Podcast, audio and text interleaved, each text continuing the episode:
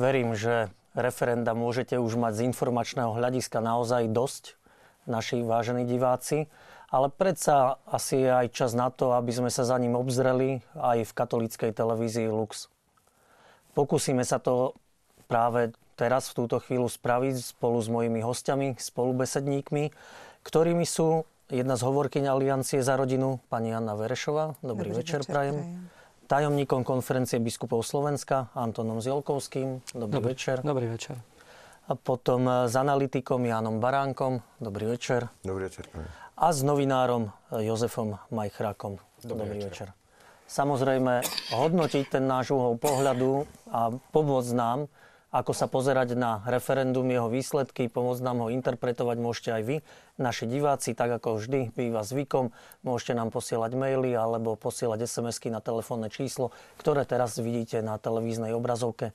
Predtým, ako však odštartujeme diskusiu na štúdiu, pozrieme sa, ako naša kamera televízie Lux zachytila jednu volebnú miestnosť v sobotňajší deň referendový a taktiež potom krátko sa pozrieme aj na hodnotenie referenda od Antona Chromíka, tiež jedného z hovorcov Aliancie za rodinu. Poprosím teda režiu o tieto krátke príspevky.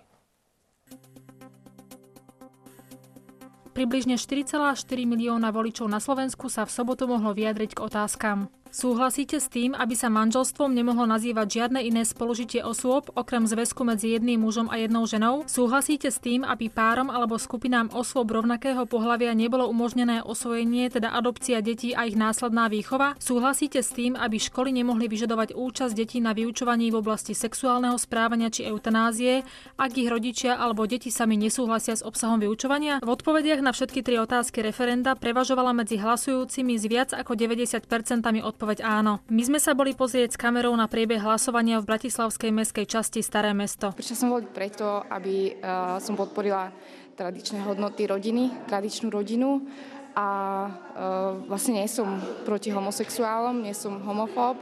Mám dokonca veľa známych a priateľov homosexuálov, ktorí aj sami samotní oni vlastne nesúhlasia, aby sa nejak menila alebo redefinovala uh, rodina Nevieme si predstaviť, že by naše deti vyrastali v inom ako rodinnom prostredí a v inej rodine ako v rodine založenej na manželstve. Rovnako aj tá tretia otázka nie je o sexuálnej výchove, ale o súhlase rodičov, s čím budú ich deti konfrontované v škole. Si myslím, že to je dôležité. Ako keď je teraz vyhlásené, tak by sme sa mali zúčastniť. Najvyššiu účasť na referende zaznamenali v Prešovskom kraji. Tam hlasovalo 32,31% voličov. Naopak najmenšia účasť bola v bansko kraji a to 15,84%. Tu v prvom rade ide o deti. Ide o zabezpečenie zdravej ďalšej generácie občanov tohto štátu, čiže to má ďaleko širšiu dimenziu. Musel som prísť, aby som ochránil našu rodinu v celosti, tak ako ju považujem od dávna, aby to pokračovalo aj pre mojich vnúkov a pre ďalšie generácie. V okolí som sa stretla s tým, že najprv ako vnímali to pozitívne a potom začali, že radšej nebudú rozduchávať vášne a nezúčastnia sa, aby neprispeli k nejakej polarizácii spoločnosti. Je to veľmi vysoký počet ľudí, ktorí sa zúčastňujú. Je to blízke naozaj volebnému výsledku Smeru je to niečo, čo je veľmi dobré, preto lebo znamená to, že nás podporuje viacej ľudí a má to väčšiu legitimitu ako eurovoľby, ktorí sa zúčastnilo iba 13% ľudí. A to je to podstatné. Naozaj napriek tomu osočovaniu, napriek nálepkovaniu všetkých tých ľudí ako nenávisníkov, stal a išiel skoro milión ľudí povedať áno rodine.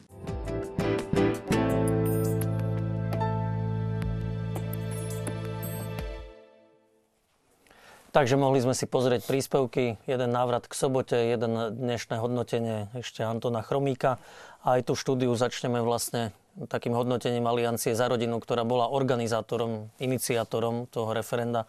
Takže pani Verešová, ako hodnotíte to všeludové hlasovanie? Čakali ste takú nízku účasť, aká nakoniec bola? Tak počuli sme e, Tonka Chromíka, že bolo úspešné. My sme to často aj hovorili v kampani, čo nie celkom si myslím, niektorí nám aj vytkli, že či bolo dobré, že sme hovorili, že je už úspešné a že či sme tak neodradili niektorých ľudí, aby prišli. Um, Ono bolo naozaj úspešné tou obrovskou aktivitou ľudí, ktorí sa zapojili do kampane. Aj do petície. Ono bolo úspešné tým, ako prišli ľudia.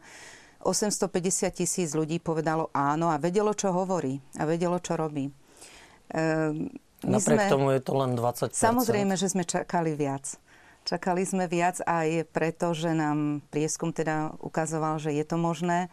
Čakali sme viac aj preto, že e, zdalo sa nám, alebo hovoril, e, jednoducho sme to tak vyhodnocovali, že v tých málo debatách, ktorých sme boli, že v celku sme boli úspešní, ale ja si musíte aj tak uvedomiť, že možno nám niekto tak vyčíta, že sme nejaké eufória, že sme príliš naivní e, pri tých výsledkoch, ktoré sme počuli. Len musíte si uvedomiť, že, alebo tak by som chcela nejak pripomenúť, že uvedomiť si, že my sme občianskí aktivisti. A občianskí aktivisti tak veria svojum, svojej nejakej tej misii, vízii, e, cieľu, ku ktorému sa chcú dostať a, a musia naozaj prekonať obrovské prekážky a musia dať do toho strašne moc elánu a času a práce.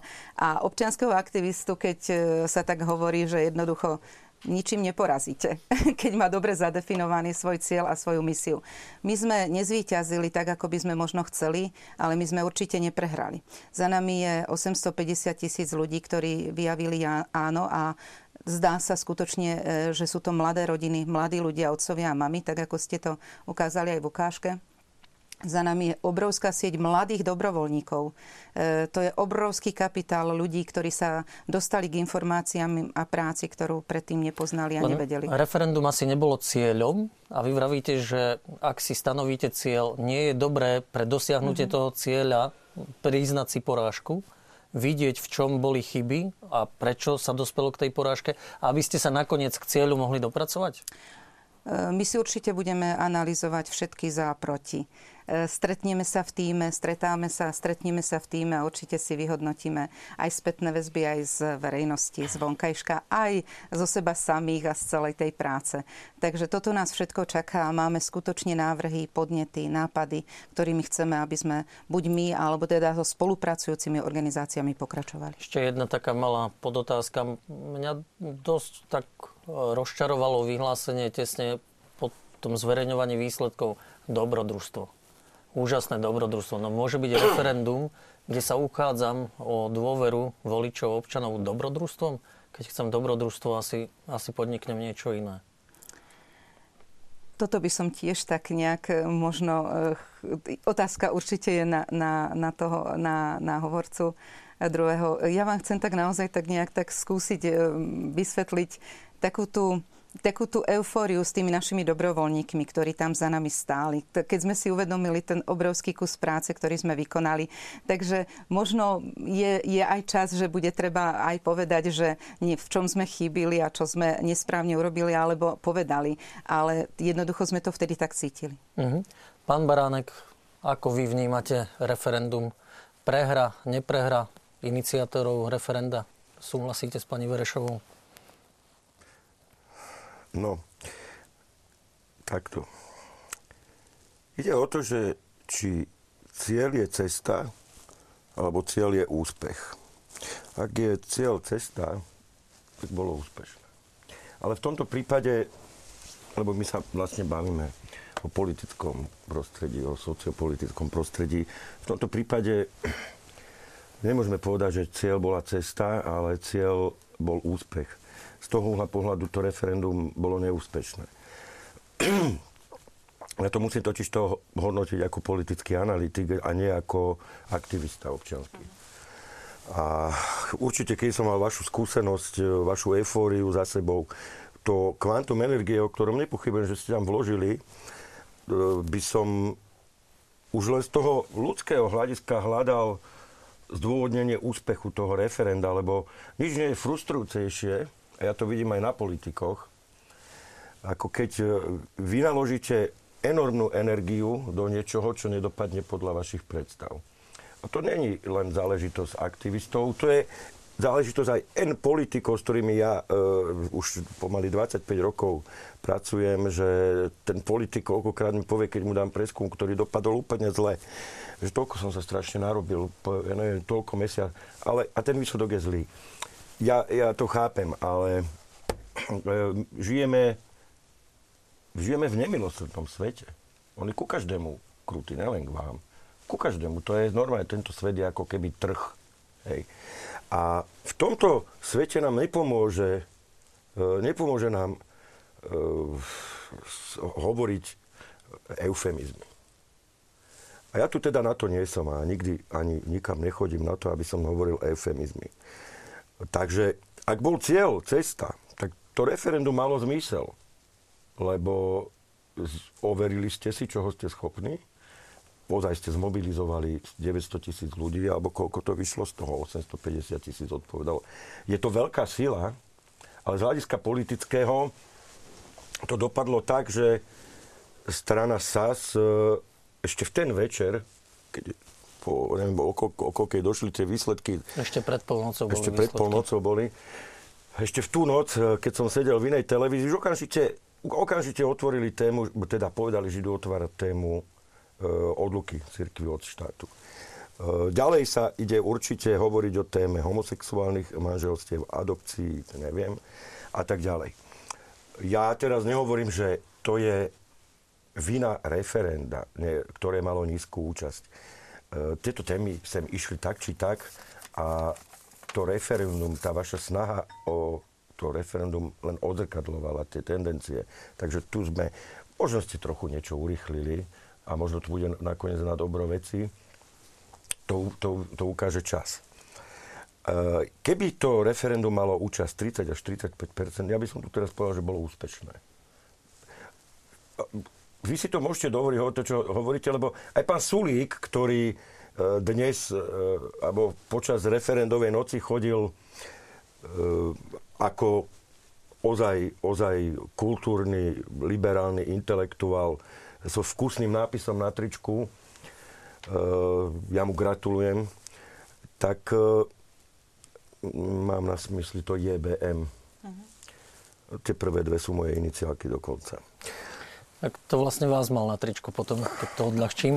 Ale dobre, dokončite myšlienku. Mm, tiež e, má na, na referendum v roku 2010 iný názor, ako má v roku 2015. Hej.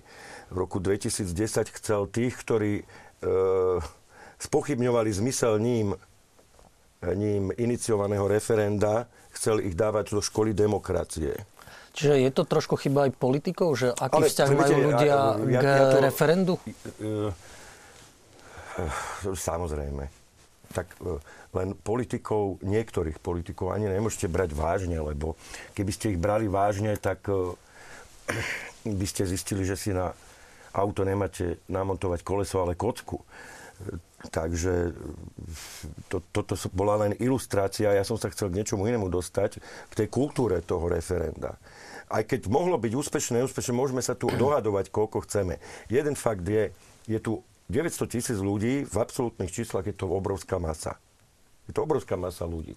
Z politického hľadiska je to 21, neviem koľko percenta, je to neúspech. Hej? A inak to neviem, inak to, uh, neviem mm. zadefinovať. Ale to neznamená, totiž takto, neúspech v tomto prípade nemá protipol úspech. To neznamená, že toto je úspech pre druhú stranu. Druhú stranu. To hm. referendum totiž to nebolo o tom.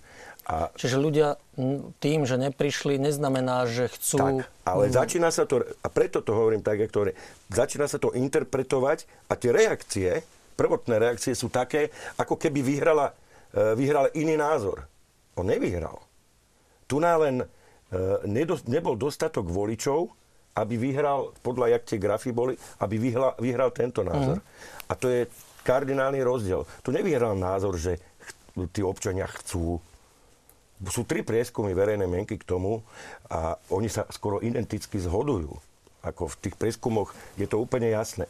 Takže to by som chcel poprosiť aj, aj, eh, aj svojich kolegov, aj teda tú, tú mienkotvornú verejnosť, to neznamená, že ten názor teraz zrazu má legitimitu, že vyhral.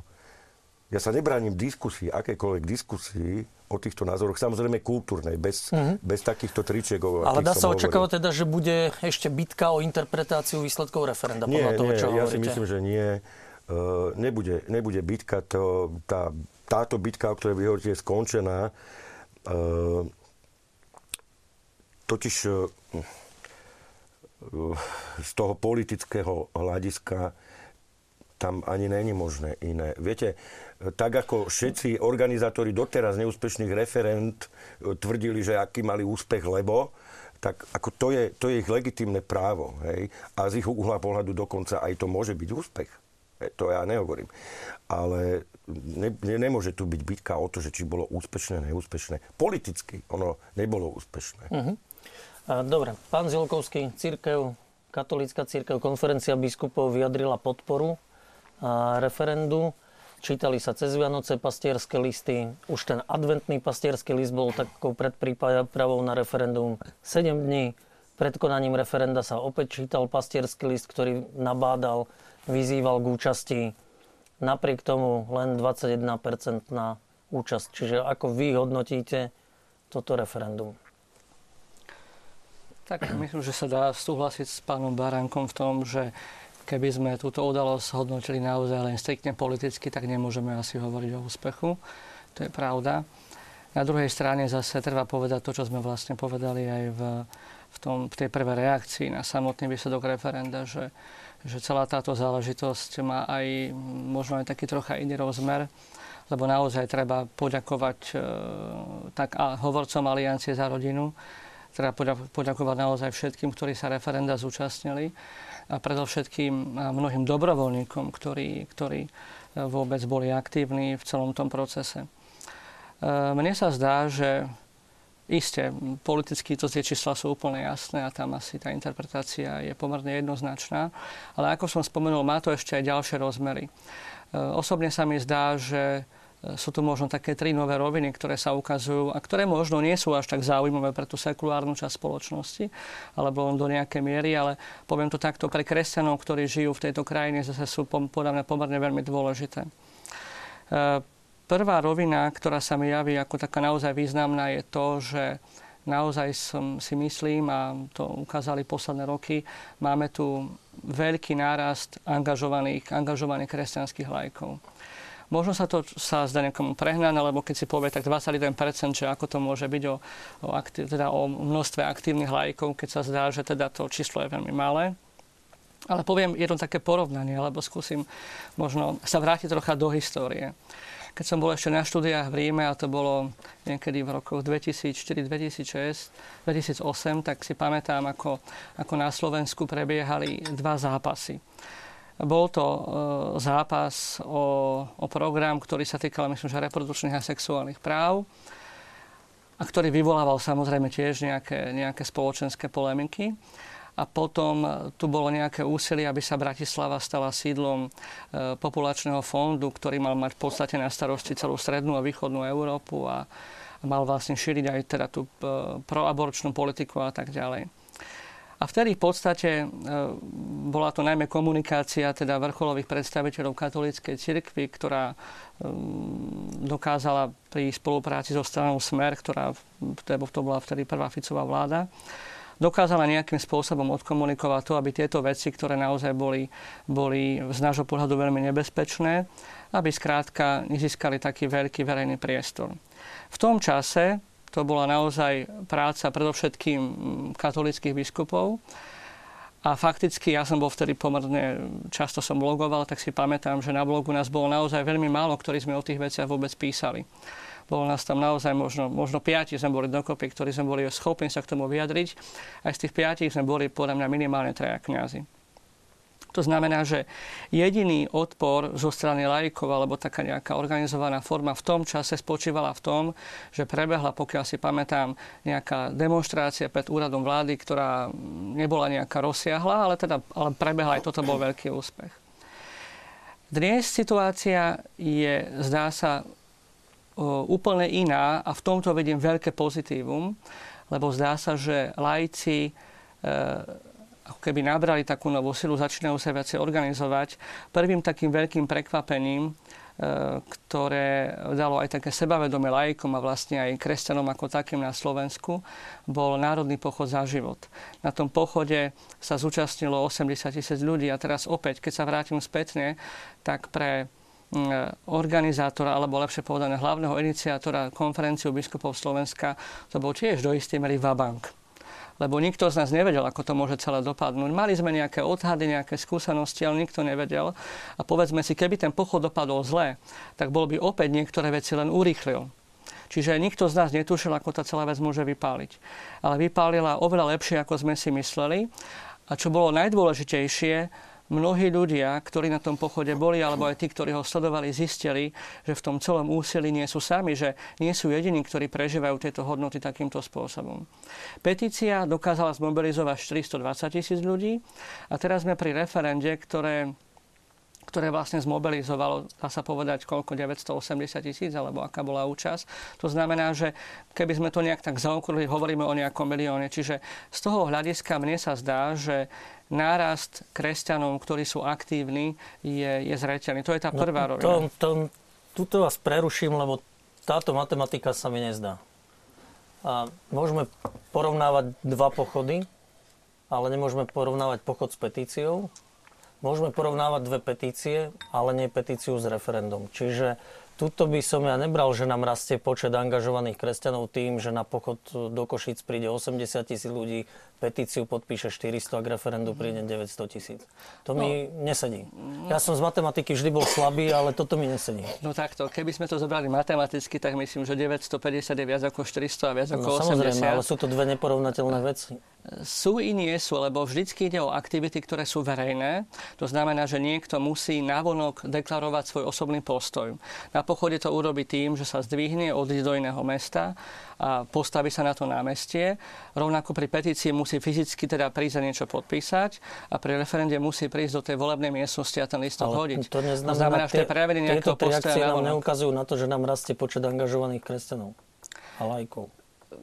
Myslím si, že áno, lebo e, na to, aby ľudia dokázali takéto niečo urobiť, potrebujú byť zmobilizovaní, potrebujú počuť o tom, že, že, je to, že je to správne, potrebujú sa stotožniť s týmito hodnotami. Čiže v tomto zmysle by som to chápal ako, ako náraz počtu ľudí, ktorí sú, sú ochotní navonok prejaviť svoje kresťanské postoje. Uh-huh. Ešte dám na záver prvého kola teda šancu pánovi Majchrákovi, aby sa dostal k slovu.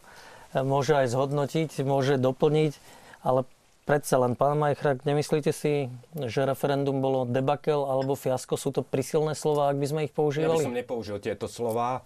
Uh ja, ja osobne som čakal účasť vyššiu. Čakal som účasť cez milión, hoci sa to odhadovalo problematicky, ale teda toho, čo som sa ja dokázal exaktne chytiť, bol, bol výsledok toho Sulíkovho referenda, ktorý hovoril, ktorý bol nejakých 980 tisíc. Myslel som si, že tieto témy, ktoré boli predmetom tohto referenda, dokážu zmobilizovať viac ľudí.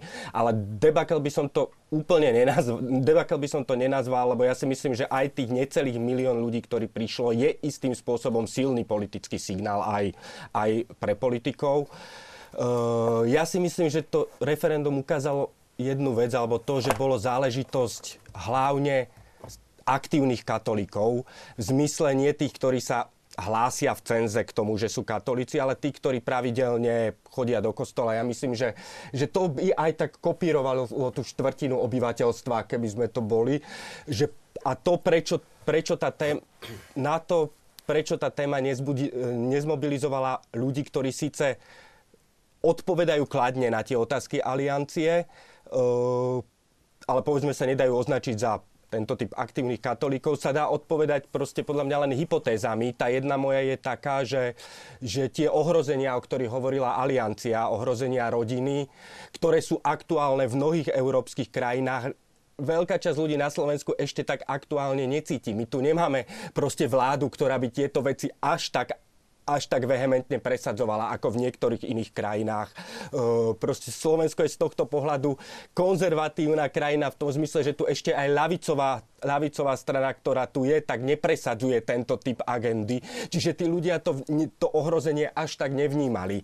Ja si myslím, že keby tu bola politická reprezentácia, že tu máme ľavicovú liberálnu vládu, ktorá proste by toto vehementne tlačila, aj tá verejná e, proste tá angažovanosť tej verejnosti a tá verejná mobilizácia by bola vyššia.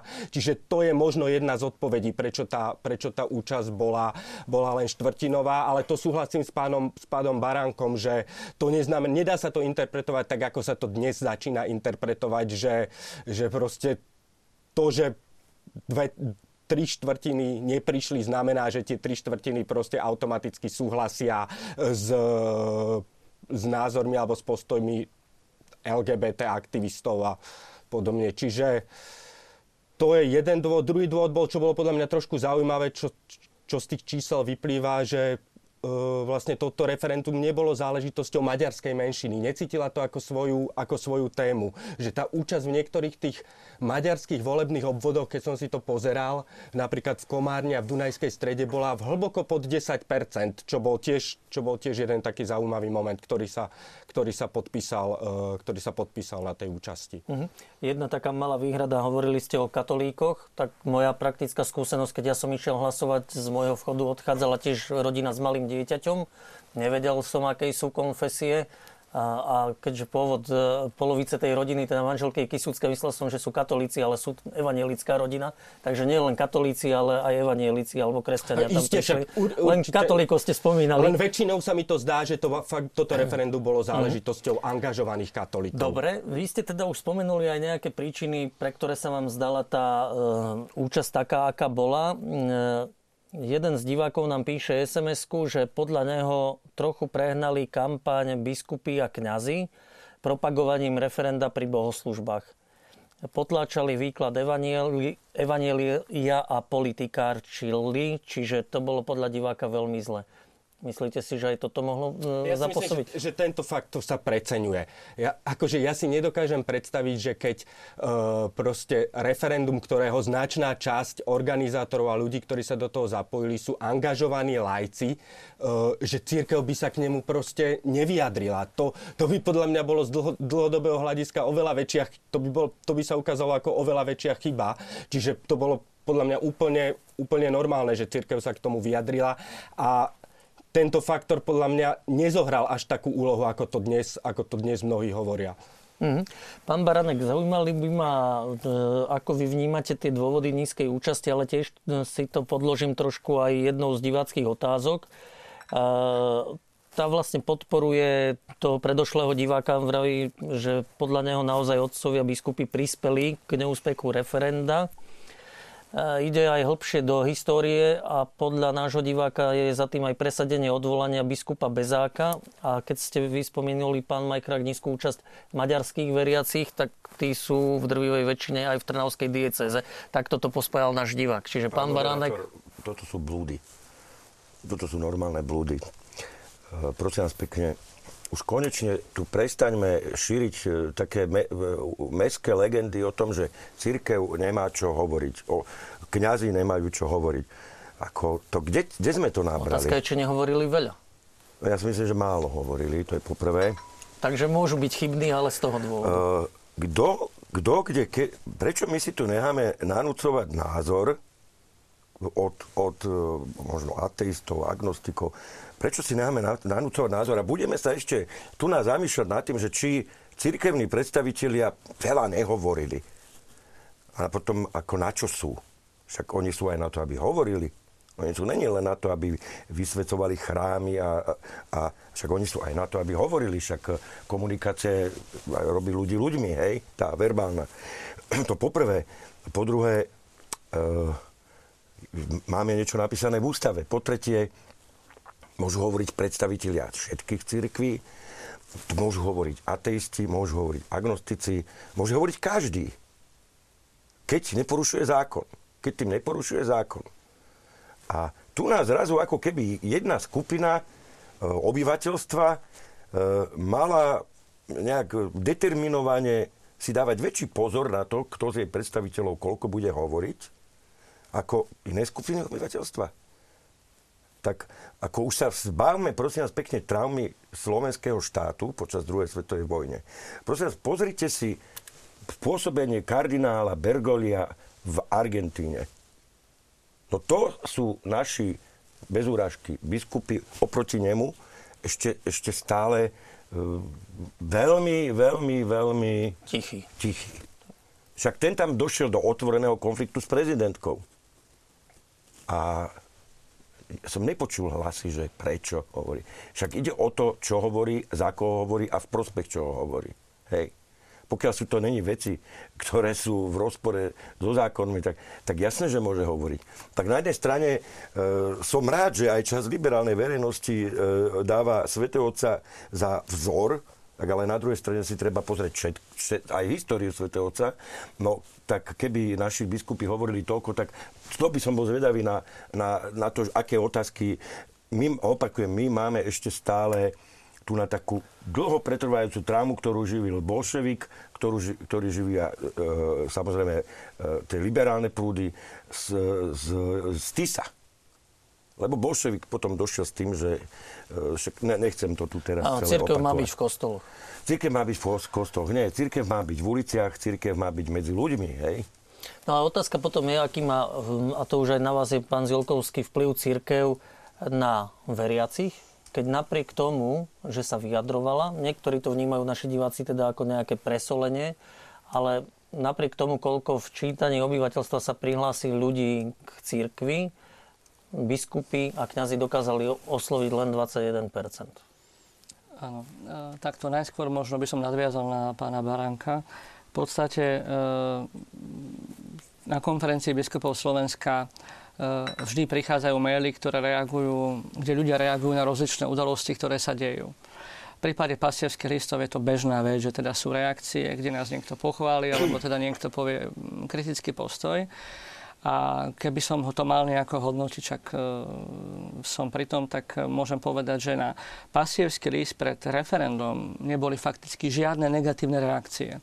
To znamená, tá recepcia, my sme ju teda vyhodnotili ako, ako veľmi dobrú a, a nebol nejaký dôvod sa znepokojovať. A čo týka tej druhej časti otázky, ktorú ste položili, tak v podstate e, celé sa to ukazuje tak, alebo javí sa to tak, že v podstate e, dokázali sme osloviť e, viac menej tých katolíkov, keď hovorím o katolíckej cirkve, lebo referendum podporila aj pravoslavná cirkev, evangelická cirkev a tak ďalej Dokázali sme podporiť, teda po, osloviť najmä tých katolíkov, ktorí navštevujú bohoslužby pravidelné.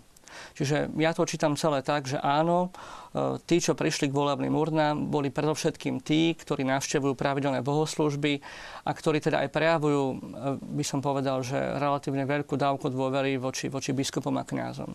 To, čo je naozaj pravdou, a to treba celkom čestne priznať, lebo veď musíme k výsledkom tohto referenda pristupovať naozaj e, s veľkou pokorou, je to, že žiaľ nepodarilo sa osloviť e, aliancii za rodinu tých tzv. kultúrnych katolíkov. To znamená ľudí, ako spomenul pán Majchra, ktorí hodnotovo väčšinou stoja na našej strane, ale skrátka nenavštevujú teda tie bohoslužby pravidelné, alebo teda tú vieru prežívajú trocha iným spôsobom, možno sú vážnejší. A tí zároveň neboli dosť motivovaní na to, aby k tým, aby k tým volebným, volebným urnám išli. Ale, ale myslím si, že väčšina tých, ktorí navštevujú kostoly pravidelne na tie výzvy biskupov a kniazov zareagovala a k tým referendovým urnám prišli. Čiže aktívnych kresťanov je na Slovensku 20% Áno, ale zase opäť, toto je taká, by som povedal, že interpretácia, ktorá by si žiadala nejaký dovetok. Lebo aj, aj sociologické nejaké prieskumy, ale o tom by vedel pán Baranek asi lepšie povedať ako ja, vlastne hovoria, že aj tí, ktorí praktizujú veru, sú nejakú klasifikovaní a delení. To, čo sa nám teraz ukázalo, je tá to tzv. To tvrdé jadro. To znamená tí, ktorí sú naozaj v tej cirkvi, by som povedal, najviac inkorporovaní a najintenzívnejšie e, pristupujú aj k tomu plneniu náboženských povinností. Čiže takto by som to asi uh-huh. chápal. Pani Verešová, ako vy vnímate tie dôvody nízkej neúčasti? Pán Môžem Zil... ešte e, trošku zareagujem. Myslím si, že medzi tými, ktorí prišli k urnám, neboli iba nejakí silne praktizujúci katolíci. Som presvedčená o tom, že medzi nimi boli ľudia protestanti, aj z cirkví, ktoré nás podporili, a dokonca skutočne aj ľudia, ktorí nemajú žiadne náboženské vyznanie. Som o tom presvedčená, pretože e, ja už 17 rokov robím v občianskom sektore v téme pro-life, v téme ochrany života. A ja by som to skôr videla tak, že e, jednoducho e, téma prorodinná alebo E, téma o tom, ako naplníme požiadavky e, homosexuálnej skupiny ľudí, homosexuálne orientovaných ľudí, e, je skôr o tom, že nie je trendy. Ja si to dovolím povedať a práve preto ľudia ako keby sa báli proti tejto skupine, lebo takto to bolo prezentované v médiách, že celé referendum je proti, proti určitej menšine, proti určitej skupine, tak ako by sa báli vystúpiť alebo sa báli e, zosmiešniť. Ja si to dovolím tvrdiť aj preto, že s tou témou napríklad ochrany, ja si to dovolím porovna, porovnať, s témou ochrany života, e, ktorá tiež si v podstate v každom kostole a v, na každej kazateľnici e, v, vieme a počúvame o tom, že hodnota ochrany života alebo života je obrovská. Katolická církev si vždycky túto, e, túto tému chráni a obhajuje. E, tak sa nejak tak pristúpilo, že aj ochrana života od počatia až po prirodzenú smrť je témou katolíckej církvy.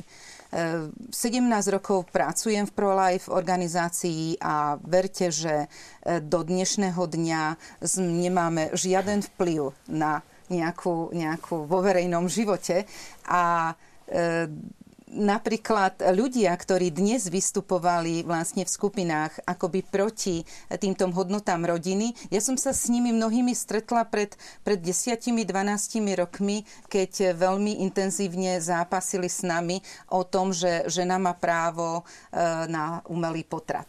A vtedy takisto sme hovorili o tom, že pozerajme sa na to očami detí. Dobre, tak teda počatého dieťaťa, ktoré ešte teda neuvidelo svetlo sveta, ale na, na očami detí. Že e, druhá skupina alebo oponenti nám povedali, hovoríte ženám, že sú vrahine. A ľudia tomu uverili. A my pritom sme v našej organizácii napríklad Áno pre život tým, že nám pomáhali a hovorili sme, že sú obete a Dobre. nie vrahine. A teraz to prídem k tomu, že prirovnám to práve aj k tým hodnotám rodiny. Jednoducho e, sa tu prezentovalo, že je to, že je to o referendum o homosexuáloch, je to o menšine. Na toto sa pýta, len vás preto... preruším, uh, divačka z Banskej Bystrice práve, že ste nevhodne zvolili propagáciu, že napríklad televízny šot sa týkal homosexuálov a nie pozitíva no. rodiny. Čiže to, Týkal prepáčte. sa adopcie detí. Týkal sa adopcie detí. Týkal sa toho, že či si myslíme, že deti majú právo na otca a mamu, respektíve model otca a mami, model muža a ženy, v ktorom by mali byť o nich postarané, alebo teda, že či by mali byť vychovávané v spoločenstve alebo vo zväzku muž-muž, žena-žena.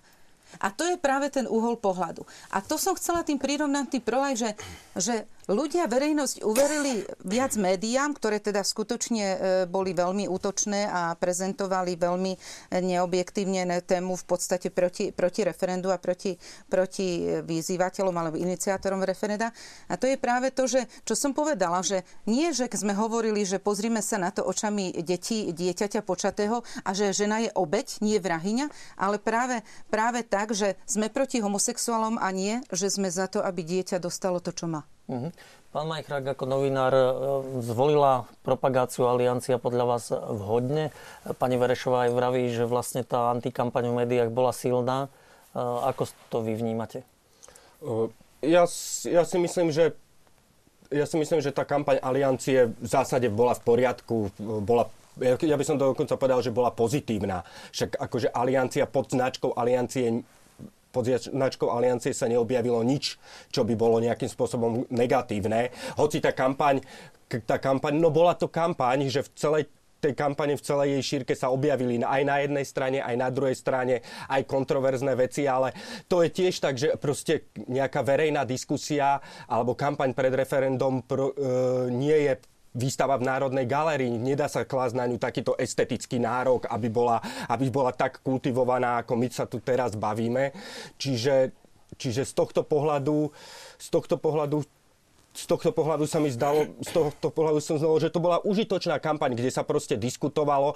Ja som mal skôr problém s inými vecami, ja som mal skôr pro, problém ako keby s takým postojom časti elít, ktorý bol v tých médiách prítomný, ktorý hovoril o tom, že, je táto, že, že to referendum rozdeluje, že je nepriateľské a aj s postojom elít, ktorí sa trochu chytili do, do pasce, lebo uh, proste občianskí aktivisti na jednej strane, e, alebo ľudia na jednej strane ako keby obhajovali občianský aktivizmus ako hodnotu, ale keď predmetom toho občianského aktivizmu sa stali otázky, s ktorými oni nesúhlasili, alebo pohľady, s ktorými nesúhlasili, tak ho spochybňovali na druhej strane. Čiže e, čiže to, to si myslím, že tiež, tiež tej kampani zohralo, zohralo istú úlohu. Ja som,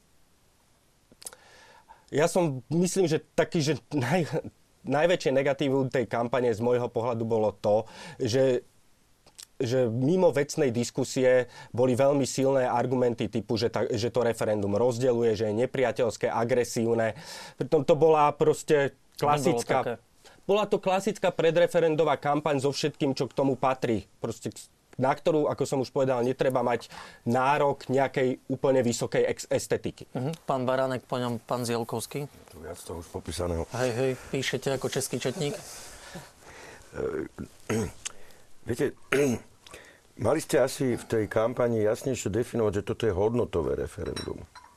To nebolo chlebové referendum. Lebo veľa argumentov, ja som čítal aj počul, že ako to pomôže deťom, ako to pomôže rodinám. To nebolo referendum o pomoci, e, materiálnej pomoci neúplným rodinám a tak ďalej. To bolo hodnotové referendum. E,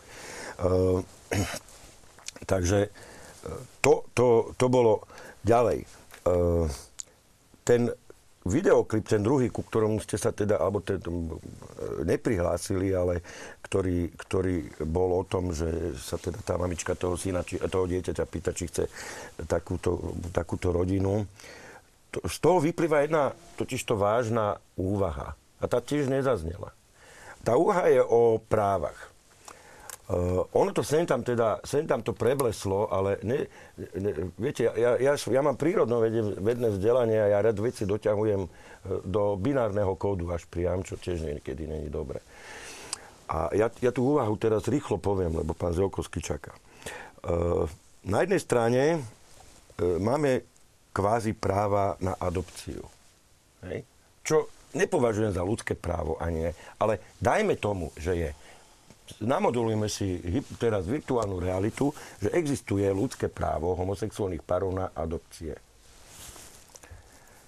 A bavíme sa o vzťahu dvoch subjektov. Jeden subjekt, teda jedna množina sú tí homosexuáli a druhý subjekt je dieťa. A teraz ja tvrdím, a to nemôže nikto spochybniť, že dieťa má právo na matku a otca. Ja som tú otázku už v jednej televízii položil, len e, nestihli mi alebo nechceli mi odpovedať. No ktoré právo uprednostníme? Lebo ak platí pri výrok A homosexuálne páry majú nárok na adopciu, neplatí výrok B. Výrok B je, že dieťa má právo na matku a otca. To, my sa totiž to bavíme o logicky neriešiteľnom probléme. A môžeme ho vyriešiť len tým, že zhierarchizujeme tieto dve práva. Že im dáme hierarchiu.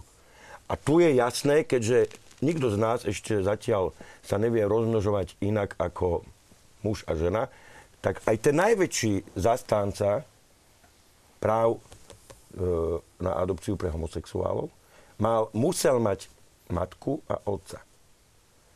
Z čoho explicitne mi vyplýva, že to právo dieťaťa na matku a otca, ak priznáme, čo je prirodzené právo, tak vlastne sa nemá zmysel baviť o práve homosexuálna adopciu.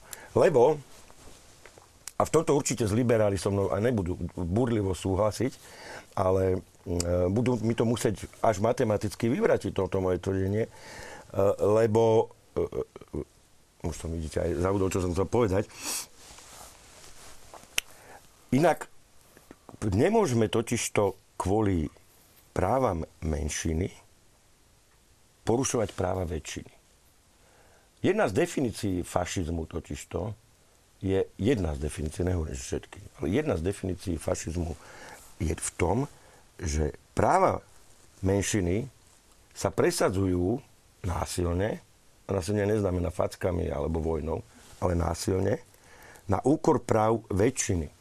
Čo je typický znak všetkých diktatúr, všetkých izmov, či to je komunizmus, či to je fašizmus, či to je nacizmus, kde napríklad v nacizme po demokraticky zvolenom, ako po demokratických voľbách nastúpila napriek tomu menšina, alebo to nebola väčšina, a na úkor väčšiny a iných ďalších menších a tak ďalej začali presadzovať svoje práva. A to bol nacizmus, fašizmus. Takže toto sú vážne veci. To, ja to nehovorím, aby som poburoval alebo brojil proti. Totiž, viete, v čom bol problém? Že toto referendum všetci interpretovali ako referendum proti. A nebol priestor povedať, že toto referendum ale je za. A teraz sa nebáme o... Teraz my sa v prvom rade my musíme chrániť tých, ktorí nevedia chrániť sami seba. Buď sú to invalidi, buď sú to telesne postihnutí, mentálne postihnutí, alebo deti. A toto mi v tom referende chýbalo. Toto, a ne v referende, mne to v tej diskusii chýbalo. Ja netvrdím, že vy ste o tom nechceli hovoriť. Tu skrátka nebol e, priestor o tom hovoriť, lebo tu boli neustále, neustále, neustále tvrdenia o tom, že toto referendum je proti. Ne, to referendum nebolo, nebolo proti. To referendum bolo, ja som ho vnímal ako v prvom rade za. Lebo nemôžem, nemôžem ako, akokoľvek ich môžem tolerovať a ja proti homosexuálom naozaj nič nemám a to je už taká, taká každý, kto, ich kriti, kto kritizuje niektoré ich požiadavky, musí toto povinne povedať. Hej? E, aspoň, aby sme zachovali zdanie politickej korektnosti, ale ja to hovorím úprimne. Ale nie som natoľko tolerantný, aby som uprel decku právo na otca a matku. Takú toleranciu nikdy, nikdy nemôžem prejaviť a keď ju takú toleranciu niekto prejaví, ja to poviem otvorene, urobím všetko preto, aby tú toleranciu prejavil čo najmenej.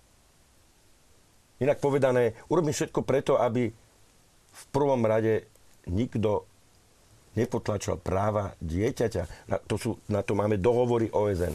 Máme strašne... A my sme sa tu zrazu išli baviť, úplne, úplne sme sa nasúrovo išli baviť o porušovaní práv dieťaťa a nikto to nepovie. Lebo adopcie homosexuálov sú porušovaním práv dieťaťa na matku a otca. Tak potom si povedzme, poprehadujme hodnoty. Potom si povedzme, poďme sa rozmnožovať klonovaním. Toto mi chýbalo v celej tej debate. V celej tej útočnej, nenávisnej debate, ktorá tu bola.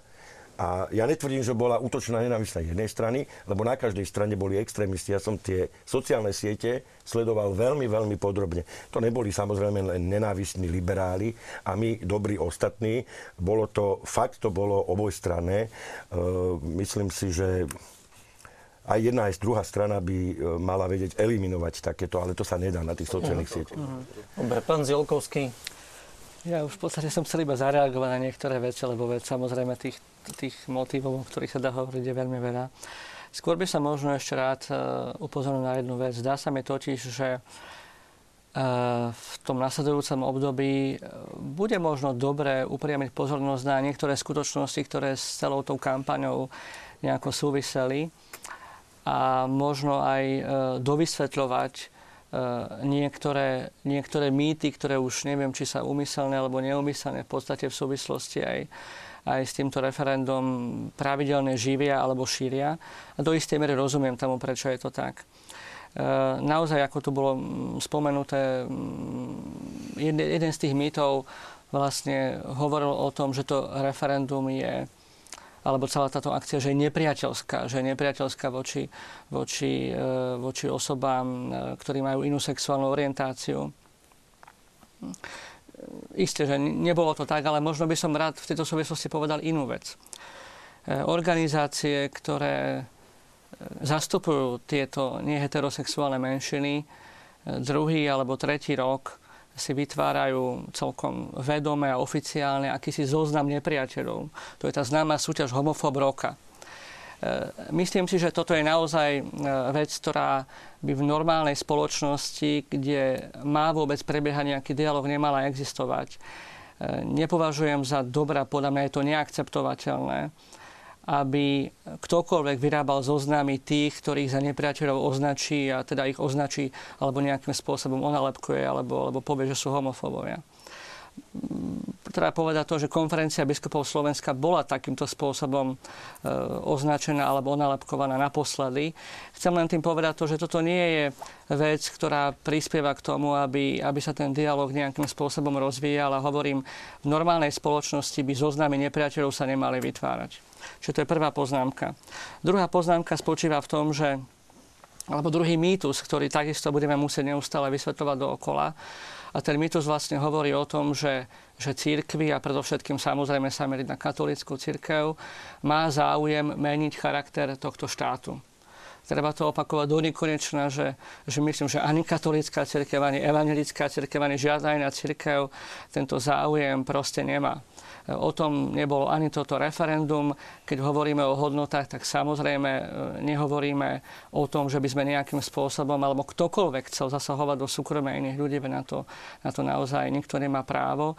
E, jediná vec, na ktorú sa neustále upozorňuje, a toto vlastne bolo, myslím si, aspoň tak som to čítal aj celé tohto referenda, je to, že nie je dobré, aby sa aby sa vytvárali nejaké inštitucionálne rámce pre niektoré iné formy spolužitia a dávali sa naroveň, naroveň e, manželstvu, alebo keď hovoríme o deťoch, aby sme nevykonávali niečo, čo naozaj môžeme pokojne nazvať, že je nejakým sociálnym experimentom a takýmto spôsobom sa púšťali cestou, ktorá, ktorá by vlastne mnohým mohla, mohla ublížiť. Čiže toto sú možno len také dva základné mýty, na ktoré by som chcel upozorniť a o ktorých si myslím, že bude nutné ešte, ešte veľa, veľa hovoriť budúcnosti len, ja, ja nebudem dlho, nebudem. Len k tomu vášmu titulu. Ja som v roku 1995 dostal titul Osol Slovenska. Ako somár Slovenska. A vtedy bola taká súťaž, že posol Slovenska a mečiarovskí novinári s ktorými, ja som bol vtedy v ostrom konflikte, mne dostali, mňa dali v Slovenskej republike, v tom ich časopise, e, v denníku, mi dali e, titul Osol Slovenska a dodnes som na to hrdý. A neviem, či to má, nemám niekde odložené, ten článok, moja manželka to Chcete povedať ako príklad, že... Ja, nie, ja chcem povedať, že, že vôbec nič si z toho nerobte. Pozrite, osol Slovenska som už pomaly 20 rokov a, a sedím tu a Mm. Pán Majchrák, potom pani Verešová. Ja som chcel teda ešte, keď sa bavíme o tej kampani, povedať jednu vec, že mne trošku chýbala aj v tej kampani taká, že aj reakcia toho akademického sveta na zjavné nezmysly, ktoré v nej zaznievali. A neboli to okrajové veci. Ja neviem, že tu zaznievali veci, že, že a teda reakcia bez ohľadu na to, či tí ľudia s tým referendom aj o témami súhlasia, ale reakcia čisto z takej akademickej poctivosti, lebo tu zaznievali veci ako tradičná rodina neexistuje s radou mnohých sociológov, pričom do nás vtlkali proste roky to pojem nukleárna rodina, ktorá je otec, sú manželia a deti, ktorá je v našom priestore tradičná. To je prosto bola základná poučka sociológie. Profesor Možný napísal monumentálne dielo, kde analizuje proste vplyv uh, prost, a vývoj takejto rodine, ale tu zrazu sociológovia s vážnou tvárou tvrdili, že tradičná rodina neexistuje. Tu s vážnou tvárou sa tvrdilo, že agenda referenda je agenda náboženského štátu, pričom nikto nedokaz, nezadefinoval, že na, čo, je to, čo, je, čo je to náboženský štát. Veď predsa náboženský štát má nejakú definíciu. Náboženský štát je proste štátom, kde církev robí politické rozhodnutia, kde nejaký kardinál Richelieu je prvým ministrom a príjma politické rozhodnutia. Ale tuto v tejto krajine nepríjma politické rozhodnutia konferencia biskupov, ale parlament, vláda. A proste na toto sa nikto z toho, z toho, z toho akademického sveta neozval. Čo mi prišlo, proste mierne povedané, trochu zvláštne. Mhm. Pani Viršová. V tej diskusii e, zaznievalo z našej strany stále, že dieťa má v tom jasno. A celú kampaň sme ano, orientovali, orientovali, že pozerajme sa na všetky tri otázky očami detí. E, prvá sa za to zastanem, pretože s deťmi pracujem. A ja máte... Áno, ja áno, ja, sa, ja, sa, ja, ja chcem poru, povedať, že... Naplnenie týchto práv je porušenie práv dieťaťa. Áno, Toto explicitne úplne ako smelo povedať. Jasne ste vlastne poznamenali, že to neboli, to neboli diskusie z tých mála relácií, áno, áno. ktorých sme, aj to boli politické diskusie ku, v kampani a ku referendu. To neboli tie diskusie, ktoré si ja prvá želám a roky k ním vyzývam práve tú stranu LGBT a stranu e, tzv. ľudskoprávnych ženských organizácií. A hovorím, poďte toto povedať verejnosti. Poďme o tom diskutovať. Nie napríklad ja, ale nech o tom diskutujú odborníci. Povedzte, nech e, v televízii, nech ľudia sedia v svojich obývačkách a nech sa rozhodujú a nech počúvajú, či teda dieťa právo, či dospelý právo, či sú to požiadavky naozaj a či sú to práva. Ale celé tie roky sme neboli vypočutí a ja som pochopila, my sme pochopili, že práve tieto informácie skôr nechcú dostať verejnosti. A tam sa nám zdali skoro trošku také tie nedemokratické prvky alebo také skoro až, až nejaké také, také totalitné, kde sme zbadali, že pozor, tu sa niečo robí, tu sa niečo chystá a verejnosť o tom nevie. A teraz som počas kampane stále čítala o tom, ako e, tu robia dokonca občianskí aktivisti niečo, čo nepredchádzalo e, diskusiám. Ale to je veľmi zavádzajúce. A ak ste vy teraz hovorili, že, že sociológovia, alebo respektíve odborníci e, sa, sa k tomu nepostavili a nepovedali, že pozor, tuto sa niečo deje, tu sa niečo zavádza, tak ja som zase veľmi zhrozená a nešťastná z tretieho sektora, do ktorého 17 rokov patrím. Tu sa porušili voči aliancii urobili rôzne kroky, ktoré sa v treťom sektore občianskom nikdy nerobia. Napríklad sme boli vyradení z profilu, ďakuj, e, naše, náš profil bol vyradený z portálu ďakujeme.sk. To sa za 8 rokov nikomu nestalo na podnet občianského aktivistu. Nikto sa k tomu nevyjadril. Tretí sektor bol ticho. Ani zmienka nie v novinách ktoré sme videli teda, že našou cestou nepôjdu a nepomôžu nám ničom, ak, nám, ak, ak ne, nebudú útočiť. Ale ja som čakala, že tretí sektor, elity, osobnosti, že sa vyjadria, že toto sa určite nemôže robiť v našom, našom sektore. A nič také sa nestalo. Takže vidím, že to nebola diskusia. A ja za Alianciu chcem povedať, že my sme poctivo a otvorene povedali ľuďom, čo chceme. Presne to sme nadefinovali v otázkach, že chceme, aby dieťa malo mamu a otca, a keď sa to nedá, aby ich malo biologických, aby manželstvo bolo takto definované. A keď sa nedá biologických, aby teda v adopciách naozaj dostali opäť otca a mamu. A povedali sme to otvorene. My sme celé tie roky videli, že druhá strana nehrá otvorenú hru voči verejnosti. A to sa nám nepáčilo. Mm-hmm. A ve, veľa nám... Dve práva sa nedajú naplniť naraz. Hej? A toto, Ale to... my, e, e, štát musí chrániť v prvom rade najmenších, tak, najslabších to, to, to, to, a tých, ktorí sú najzraniteľnejší. Dobre, veľa nám chodí diváckých postrehov, podnetov, e, nedajú sa všetky hm, prečítať. Ja len tak trochu zhrniem ešte k tým príčinám výsledku referenda. Mnohí hovoria o, no, alebo píšu o antikampani, ľahostajnosti ľudí, o dopretí kampani církev, že bola príliš kultivovaná, iní zase hovoria, že církev hovorila dosť, ale nie dostatočne kvalitne. A takto ďalej by som mohol vymenovávať e, ďalšie a ďalšie dôvody, ktoré nám naši diváci posielajú. Ale máme ešte nejakých 20 minút do konca relácie a rád by som sa vás pýtal, že aké bude Slovensko po referende? Čo bude s témami rodiny, či teda Slovensko bolo rozdelené, nebolo a či bude rozdelené. Takže najskôr od vás, pani Verešová, čo bude s témou rodiny a s tými otázkami, ktoré v referende zazneli? Pokračuje aliancia ďalej a aké máte plány? Aliancia, Alianciu za rodinu podporilo 140 organizácií. Tieto organizácie dlhodobo pracujú s rodinami, s členmi rodín, s jednorodičovskými rodinami, s deťmi z detských domovov a podobne.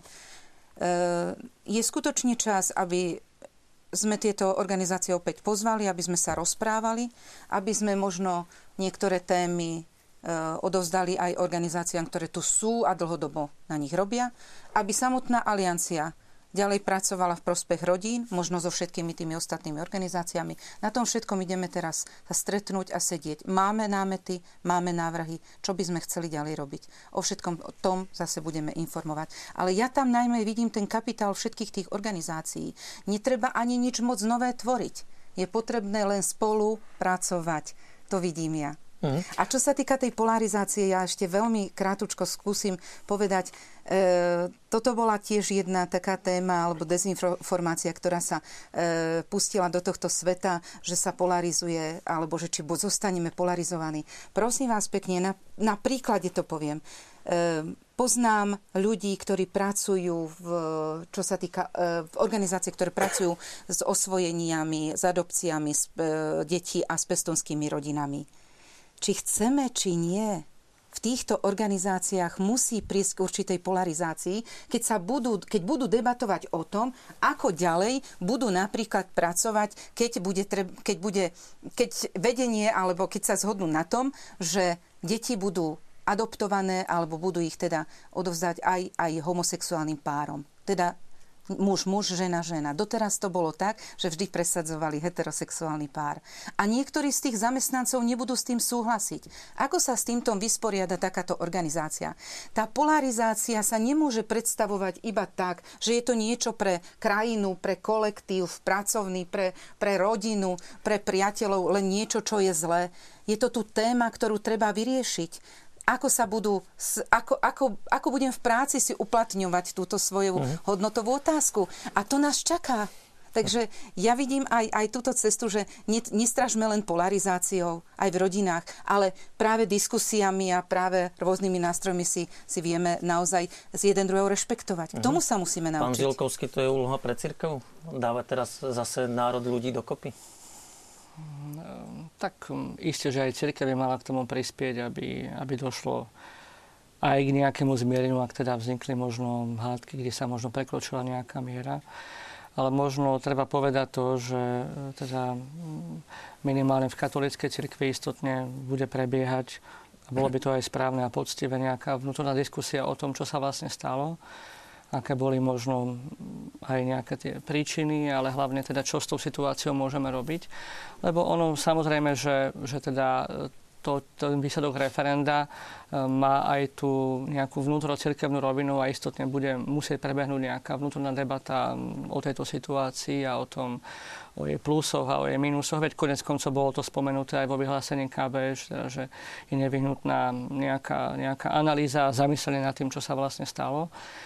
Eh, osobne očakávam, že, že eh, nielen tomuto referendu, ale aj tomu celému dianiu v posledných mesiacoch sa vlastne podarilo to, že eh, jednou z veľkých tém, ktorá podľa mňa sa bude ťahať počas celého tohto roka a pravdepodobne až do parlamentných volieb bude téma rodiny ak by sa napríklad podarilo dosiahnuť, aby jedným z, jedným z toho ovocia, toho celého podujatia bola veľká celospoločenská debata s nejakým konkrétnym výsledkom na tému e, populačnej politiky, tak bol by to veľký úspech, lebo toto je veľká téma, o ktorej samozrejme teraz síce nie je čas hovoriť, ale ona je, ona je ako, ako to, keby som použil slova pána prezidenta, je to, je to spoločenská nevyhnutnosť, čiže o tom, o tom hovoriť.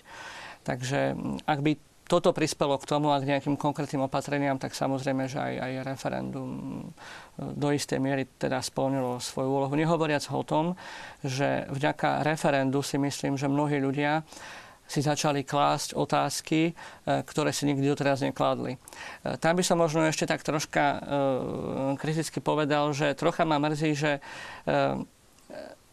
politici, alebo mnohí politici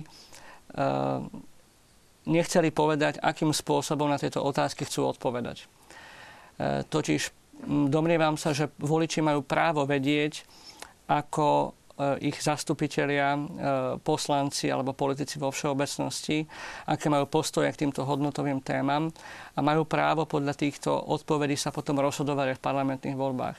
Nemyslím si, že bolo fér, keď politici teda tieto odpovede zatajili.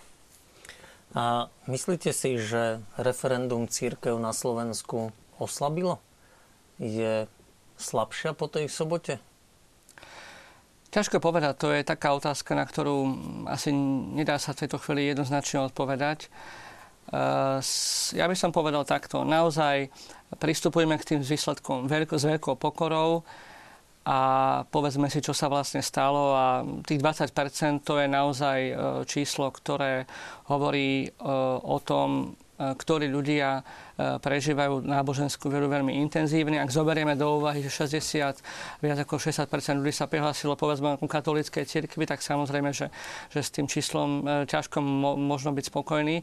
Je to pravdepodobne aj veľká výzva k tomu, aby sme možno hľadali nové spôsoby evangelizácie, ako týchto ľudí osloviť. Čiže dá sa povedať, že vnímate po tom referende, že veriaci sú na Slovensku liberálnejší, ako sme si možno mysleli? E, to si nemyslím. E, skôr by som to otočil. Zdá sa mi, že e, narastol počet tých, ktorí si viac uvedomujú prí, e, príslušnosť k niektorým hodnotám. A toto podľa mňa je dobrý signál. Samozrejme, že ideálom je, aby takíto boli všetci, ktorí sa k cerkvi hlásia, ale na druhej strane chápme to tak, že toto referendum bolo do istej miery o takom trídení duchov. Takže je celkom prirodzené, že sa ukázalo e, aj to, že kto ku akým hodnotám sa hlási, ale hovorím, pre církev je to veľká výzva, aby sme o týchto hodnotách viacej hovorili a viacej ich komunikovali. Čiže bolo to také zrkadlo pre církev? Určite áno, určite áno. Toto referendum nastavilo, nastavilo nám zrkadlo. Čo v ňom vidíme, alebo to, čo sme uvideli, to budeme ešte analyzovať. No dobrá, dá sa povedať eh, po dvoch dňoch práve, aké tie nové formy evangelizácie môže církev na Slovensku zvoliť? Aj tu všetci tlieskajú, aj média pápežovi Františkovi. Sme vzdialení od toho jeho pôsobenia a jeho štýlu Nemyslím si, že sme vzdialení od štýlu svätého otca Františka. E, skôr sa mi zdá, že e, bude potrebné hľadať spôsoby, ako, e, ako možno viac oslovovať, teda použijem ten termín tých tzv. kultúrnych katolíkov, teda ľudí, ktorí sa k cirkvi hlásia ale nie sú v nej, e, poviem takto, že úplne, úplne ukotvení a mm, toto asi bude taká najväčšia výzva, aby sme tieto hodnoty komunikovali, komunikovali práve týmto ľuďom. A možno je tu ešte jedna nová vec. E, zdá sa mi, že e, bude potrebné do budúcnosti oveľa intenzívnejšie komunikovať to, čím církev je a čím žije a kým vlastne naozaj je aj sekulárnej verejnosti, aby sme e, nenapomáhali alebo aby sa neudržiavali niektoré mýty, ktoré tu naozaj pretrvávajú, niektoré žiaľ z, z obdobia komunizmu. Mhm. Pán Baránek, kde sa nachádzame po sobote? A čo si môžeme z tej soboty, z toho hlasovania zobrať? Viacero veci. V prvom rade no, pardon, by som chcel reagovať na niektoré veci. Toto referendum e, nebolo náboženské referendum. E, trošku, trošku mi prekáža, že teraz ideme robiť z tohto referenda barometer podpory alebo barometer aktívnych katolíkov na Slovensku. To tak není. Môže to byť isté, môže to byť akurát tak len nejaká, nejaká taká veľmi hrubá mierka, ako keď si ja neviem, s teplomerom, ktorý má odmerať e, teplotu v peci, idete merať teplotu, či ste chorí. Lebo to referendum je podstatne zložitejšie. Pozrite, prečo malo 20%? No, e, prečo malo Sulíkové 20%, hej? Prečo, malo, e, prečo mali voľby do EP 14%? To neznamená, že keď mali len 14%, že tu je len 14% aktívnych euroobčanov. Hej. Že skôr si myslíte, že je to o občianskej Tera... zodpovednosti a o občianskom postoji? Ja smerujem trošku inde. Hej. Uh, lebo, a toto, toto, aby som chcel aj, aj, aj vás poprosiť, toto neznamená, že toto je 20% aktívnych katolíkov na Slovensku. Pozrite, napríklad niekto nemusel súhlasiť s tými otázkami. Hej? Aj keď je aktívny katolík. Napríklad ja som mal výhrady voči tretej otázke a dosť silné. Lebo neviem, z akého dôvodu, a to bez urážky, ste miešali sexuálnu výchovu s eutanáziou. To sú dve úplne rozdielne veci. A ani dokonca ani v učebných osnovách máte osnovy na sexuálnu výchovu a keby došlo k eutanázii, určite to není s osnovami v sexuálnej výchove. E, ďalej. Veľká časť ľudí mohla ísť kvôli, nemusela ísť kvôli tomu, že dopredu vedia, že inštitút referenda na Slovensku je taký, aký je. Jediné úspešné referendum na Slovensku, ktoré masívne podporili všetky politické strany vtedy, vtedajšie koaličné, opozičné, o našom vstupe do EU malo účasť 52%. O 2% necelé sme preliezli vtedy v tom referende. Takže z tohoto robiť barometer podpory cirkvi na Slovensku sa jednoducho absolútne nedá. Lebo medzi tým 21, neviem koľko percentami ešte vieme, koľko tam bolo nekatolíkov. Však tam mohlo byť plno ateistov, agnostikov, židov, eh, evanielikov a ja neviem to, ktorí ako... Totižto nerobme z inštitútu rodiny záležitosť katolícku. Potom, rozumiete, buď tak, alebo tak. Takže my to musíme, ja to poviem teraz dobrom, aj to referendum, my to musíme dekatolizovať. Jednoducho, toto sú otázky zdravého rozumu. To nie sú otázky katolíkov, ale to je otázka zdravého rozumu. A otázka možno môjho konzervatívneho nastavenia vnímania sveta. Napriek tomu, nie napriek, zároveň paralelne som ale katolík. Hej? Ale takisto by som mohol byť agnostik, ktorý ako, ja neviem, a takisto môže mať ten istý názor. Hej? A teraz my nemáme totiž to vzorku, že z týchto 20%, aké malo. My, my jednoducho, to, že kňazi vyzývali na účasť v referende, ako kde a ako kto, aj to by sme museli prešetriť, ako pastierský list išiel. Ja viem, len nechcem teraz, aby sme na jednej strane, som, áno, je to neúspech, to referendum je politický neúspech. A teraz nechcem, aby sme tu teraz sedeli a, a e, zalamovali rukami, že ale sme my katolíci, ja neviem kde. Nemáme sa bičovať, samobičovať. No, musíme, ne, to, a pán Zelko to povedal, musíme spraviť analýzu. A hlavne teda KBZ si musí spraviť analýzu. Ale sú veci, ktoré, na ktoré jednoducho nemali dopad, o dosah. Hej, nemali jednoducho na to dosah. Lebo, viete, nízka účasť. Ja som to dnes už niekde povedal v niektorom médiu. E, je úplne to legitímne, ale Pravda je taká, že de facto všetky slovenské médiá mienkotvorné sú liberálne. Je to legitimné, ja to berem. Len my tu nemáme Fox News napríklad, hej? Ako konzervatívnu. To, lebo toto je náboženská televízia, v ktorej sedíme. Tak jak Radio Lumen je náboženské. To, to, to, to je iný druh televízie, v ktorom sme. Iný, úplne iný typ. Takže to sa ukázalo pred tým referendum. Hej? Ehm, nakoniec boli nejaké diskusie, v ktorých som sa aj ja teda zúčastnil, a napríklad v súkromných televíziách pred e, referendum, ale, ale všeobecne aj tí novinári, a ja im to nezazlievam, každý má na to právo, ale z hodou okolností naši novinári, prevažná časť z nich, bola ladená tak, ako, ako je, aj skrka liberálne. No, pro, problém trošku ja mám tuto v médiách, lebo pôsobí viacero katolíkov ako novinárov a ani tých sa nepodarilo... Počkaj, som ťa. Viacero novinárov je katolíkov, ktorí pôsobia v médiách, aj v súkromných, komerčných. Áno, no, áno, hej. A ani týchto novinárov sa nepodarilo ani aliancii, ani kňazom, ani biskupom presvedčiť. Že čo? A, aby aspoň išli k referendu a prípadne o ňom informovali, ja neviem, e, objektívne? To vieš ako, že sa ich, že sa ich nepodarilo presvedčiť, aby išli? No, no, rozprával som sa s viacerými veriacimi novinármi, ktorí nešli k referendu. No, ale zaujímavá... Dobre, ja, ja, len, ja len teda nadviažem na, tú, na no. tú pôvodnú otázku, e, ktorá bola, že či budú žiť tieto témy. Ja si myslím, že budú žiť celkom prirodzene, pretože akože tá agenda aj zo strany tých európskych inštitúcií tu stále bude, bude tlačená a celkom prirodzená bude aj reakcia na túto, na túto agendu. Ale nemyslím si napríklad, keď, si to, keď sa na to pozrieme, že z pohľadu volieb, ktoré budú o rok a nejaké diskusie pred voľbami, že to budú tie nosné témy, nosné témy predvolebnej kampane. Myslím si, že tam budú iné nosné témy, sociálne, možno korupcia, možno niečo, niečo úplne iné.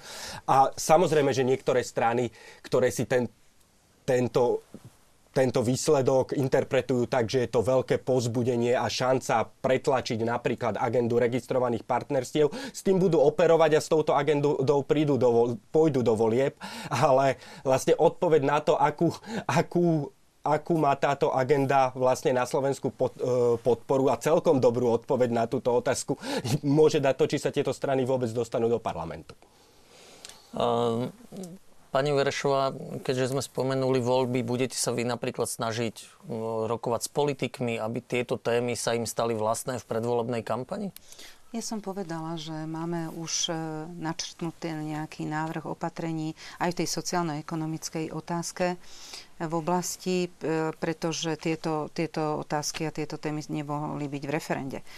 E, takže určite áno, jednak s tými našimi organizáciami a určite aj s politickými stranami.